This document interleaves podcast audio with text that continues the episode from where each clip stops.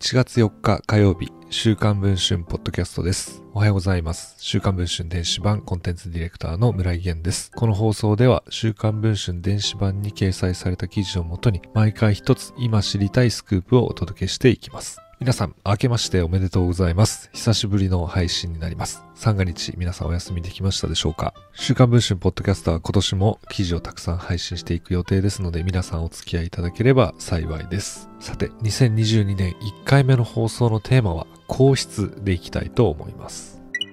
秋篠宮家の佳子さまのご結婚について秋篠宮さまの重大決断があったということを週刊文春が報じました。秋篠宮家の長女眞子さんの結婚劇昨年令和皇室を揺るがす大きな事態となりましたがその象徴的な場面となったのが眞子さんとその妹佳子さまとの法要のシーンです。いつか結婚して皇室を出るという二人だけの願いを人知れず育んできたこの姉妹。眞子さんが悲願を果たした今、注目は佳子さまに集まっています。しかし、眞子さんが儀式も一時金もない類例のない結婚を招くことになった父の秋篠宮様は、来たる佳子さまの結婚についてある重大決断をなさったといいます。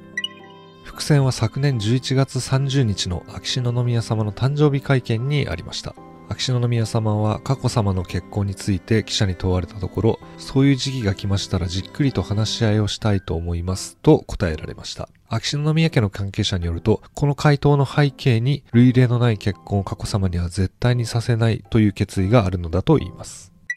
眞子さんの時には小室家の調査を特段なさらず小室圭さんの母佳代さんの金銭トラブルも報道で知る形となってしまいましたそれゆえ佳子さまのご結婚の時にはお相手への調査もしっかり行うことになるはずと秋篠宮家の関係者は語っていますそこで気になるのが佳子さまにそのようなお相手がいるのかということですが実際皇宮警察ですら佳子さまのデート場面は把握していないと言いますただ、その昔2013年に佳子さまが学習院大学に進学された時、運命の出会いを探しておられたという話もあります。佳子さまの知人によると、ある時佳子さまはグループ交際で知り合った男子学生に自分から交際を持ちかけられたと言います。佳子さまがアプローチされたこの男子学生ですが、実は彼の実家は戦後に皇籍離脱した旧皇族に連なる家系だと言います。この男子学生の祖母も学習院中等科からの上皇様のご学友だと言います。しかし結局、この男子学生からは交際を断られ、ロマンスが始まることはありませんでした。